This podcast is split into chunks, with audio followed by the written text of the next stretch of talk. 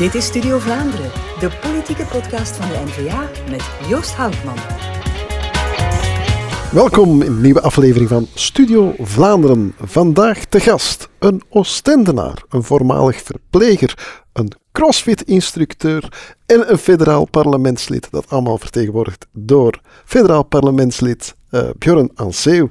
Uh, jij studeerde voor verpleger. Jij werkte in het uh, A Z Sint-Jan in Brugge, was ook actief als thuisverpleger. Klopt. Dat lijken mij heftige jaren, want je maakt als verpleger toch wel wat, wat mee, denk ik dan. Het waren vooral heel boeiende en leerrijke jaren, inderdaad ook wel heftig natuurlijk. Hè. Ik ben eerst gestart in het A Z Sint-Jan in Brugge als psychiatrisch verpleegkundige. Daar zie je ja, wel heel veel... Een heel moeilijke job. Ja. Ja, het is een vrij uitdagende job inderdaad, ja. Want het gaat echt wel over heel kwetsbare mensen die het ontzettend moeilijk hebben in hun leven.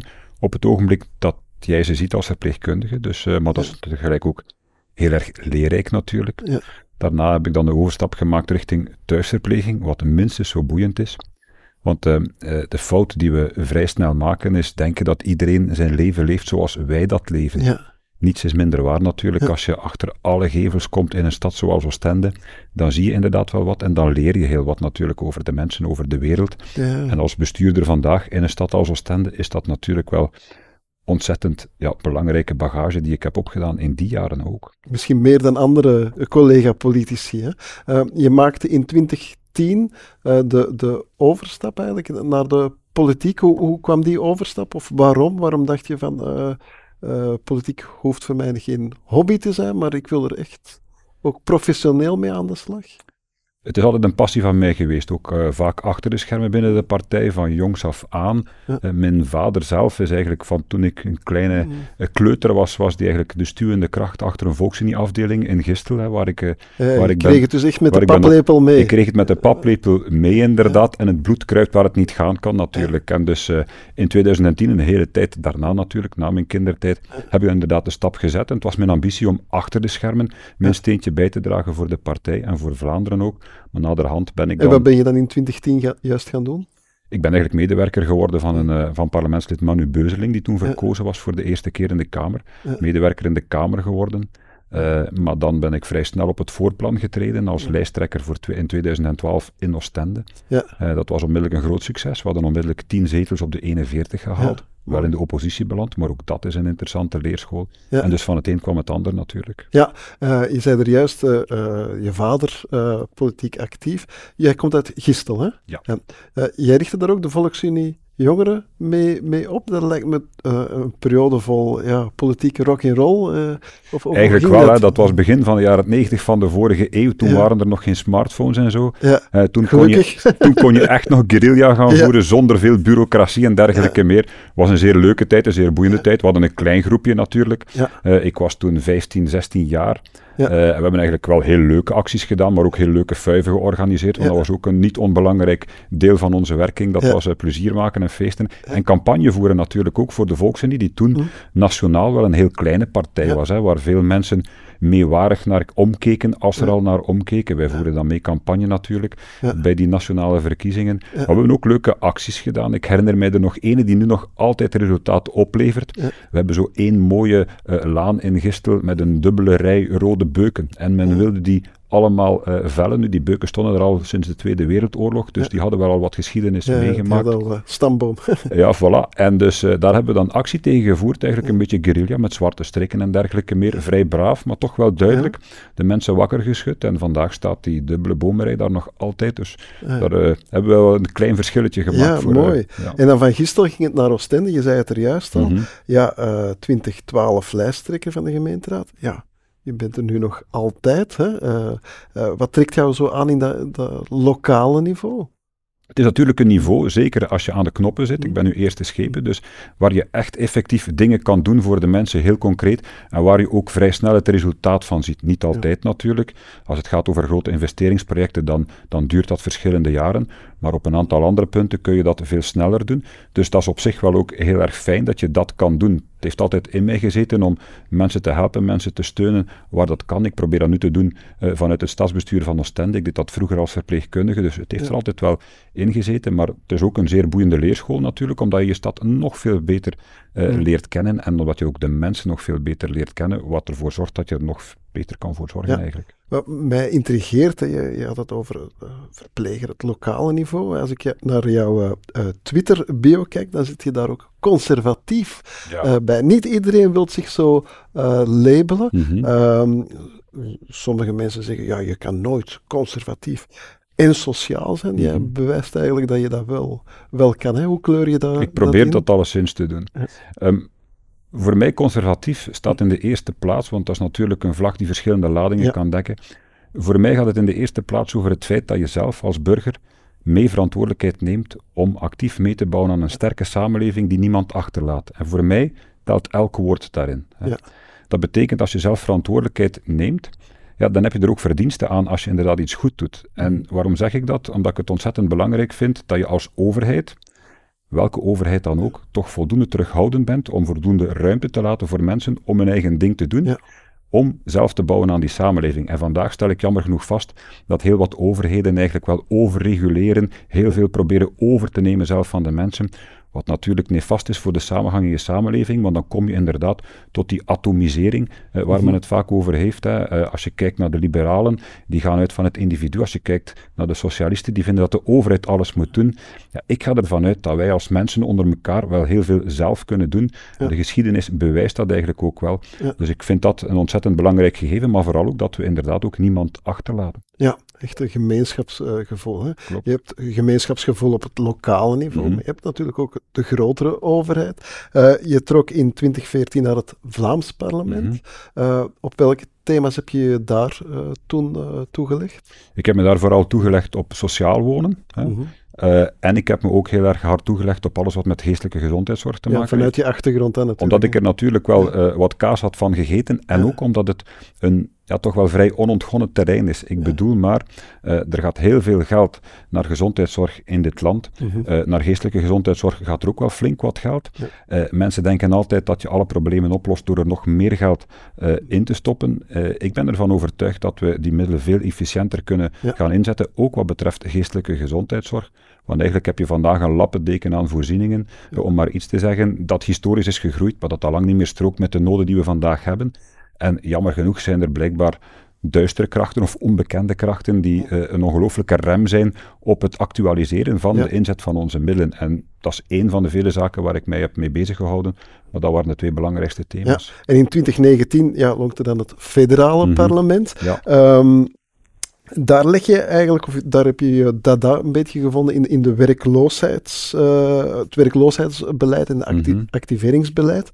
Wat zijn voor jou zowat de, de, de belangrijkste zaken die federaal moeten gebeuren om meer mensen aan de, aan de slag te krijgen? Zijn er een paar wondermiddeltjes die men vergeet?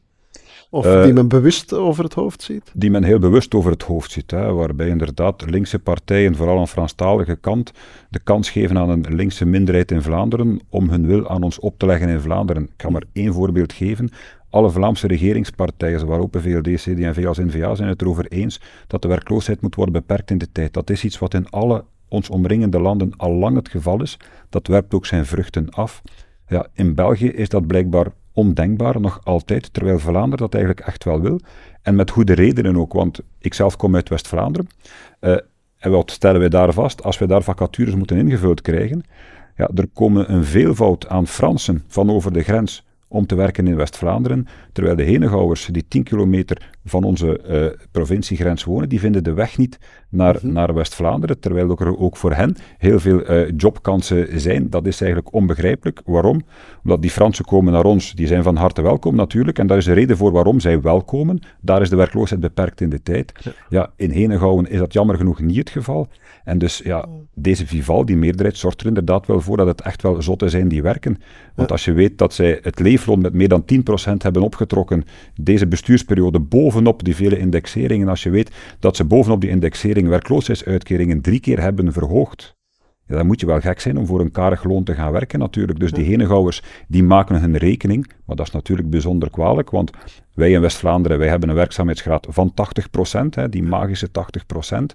Uh, wij hebben nog openstaande jobs, maar als die lang genoeg openstaan, dan verdwijnen die jobs weer. Zij het naar het buitenland, ja, ofwel worden die gewoon geschrapt. Bedrijven blijven niet wachten, maar dat is natuurlijk welvaart. Die wordt weggegooid door het feit dat die Vivaldi-regering mensen gewoon liever aan de dop laat staan, dan dat ze ze aan de slag zetten. Ja, en zijn er nog andere uh, middeltjes waar jij aan denkt van kom, waarom zit men daar niet op in?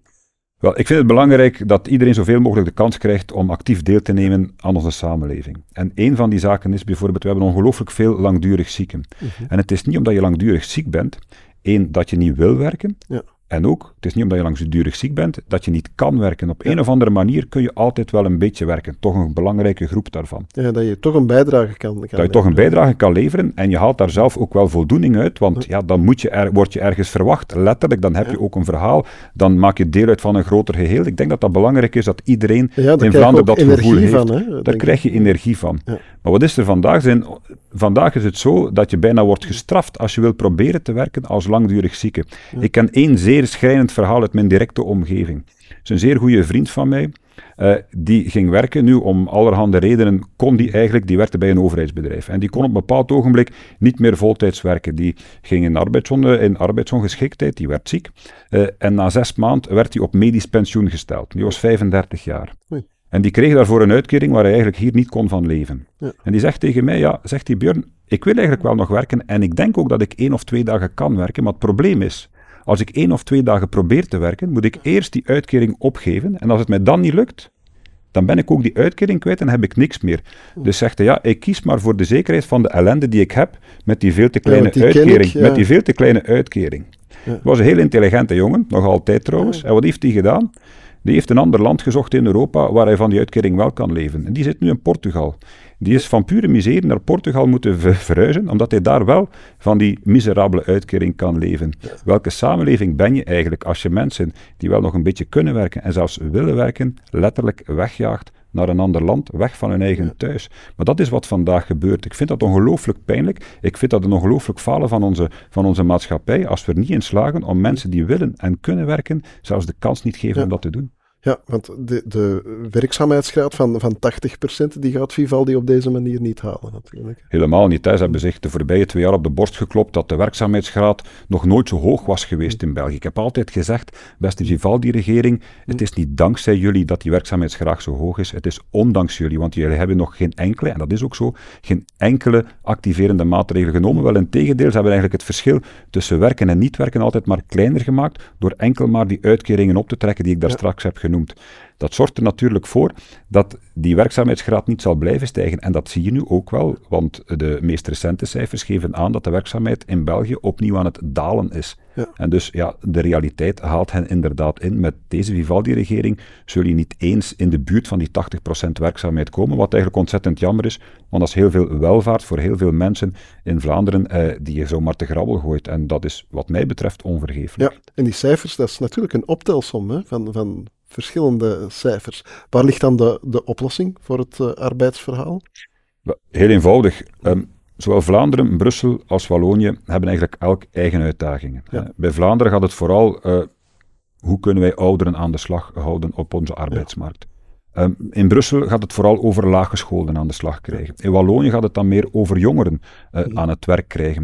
En dat betekent dat er geen one-fits-for-all oplossing is en dus moet eigenlijk ja, zowel Vlaanderen als Wallonië moeten hun eigen uh, keuzes kunnen maken. En dus wat mij betreft ligt de oplossing in het feit dat alle bevoegdheden voor het arbeidsmarktbeleid naar Vlaanderen komen en naar Wallonië. Dat lijkt me de logica zelf. Uh, in afwachting daarvan heeft de Vivaldi-regering in haar uh, regeerakkoord gezegd van oké, okay, we kunnen werk maken van een asymmetrisch arbeidsmarktbeleid. Hè. Dat ja. komt er eigenlijk op neer dat die regio's wel een beetje meer hun keuzes, eigen keuzes kunnen maken dan vandaag. Maar ook daar is er vandaag nog niets van in huis gekomen. Dus ook daar geven zij nul op het rekest. En dat is bijzonder kwalijk, want stilstand is in deze echt wel achteruitgang. Zeker als je weet dat de werkzaamheidsgraad in België opnieuw daalt. Maar vooral ook, en dat is ook niet onbelangrijk, de loonkosthandicap is eigenlijk helemaal weggewerkt onder de Zweedse regering, waar wij met de N-V A wel deel uit maakten. Dat betekent dat eigenlijk de handicap die bedrijven in België hebben om iemand te werk te stellen, ten opzichte van bijvoorbeeld bedrijven in Frankrijk en Nederland, die was helemaal weggewerkt. Wel, die is met deze Vivaldi-regering helemaal teruggekomen. Die is minstens zo groot als ze was voordat wij aan dat moeilijke werk zijn gestart met de Zweedse regering. En dus ook daar is stilstand echt wel achteruitgang gebleken. Ja, je hebt een soort bromance ontwikkeld, mag je dat zeggen, met, uh, met uh, Axel Ronsen, die in het Vlaams parlement uh, um, ook op die thema's werkt. Is dat omdat jullie West-Vlamingen zijn, uh, dat jullie elkaar daarin vinden, of speelt er? Ik denk dat het toeval is. Ik denk dat wij... Uh, allebei zeer bekommerd en begaan zijn uh, mm. om de mensen in onze samenleving, de mensen in onze omgeving, de mensen in Vlaanderen, omdat wij weten dat er veel meer in zit dan er nu wordt uh, uitgehaald en dat het belangrijk is dat we inderdaad welvaart creëren, zoveel mogelijk welvaart creëren voor zoveel mogelijk mensen in uh, Vlaanderen. Want mensen denken vaak uh, dat, uh, dat economische groei dat een vies woord is, maar eigenlijk is het bijzonder sociaal om te streven naar meer economische groei, naar meer jobs die ingevuld geraken, naar meer mensen die aan het werk zijn. Waarom? Omdat dat de beste dam is tegen armoede en de beste garantie op een fijn leven opbouwen, op eigen kracht, op eigen houtje. Ja, uh... over werk gesproken, jij combineert een schepenambt met, uh, zit je in het parlement, uh, je hebt nog een, een, een gezin ook nog.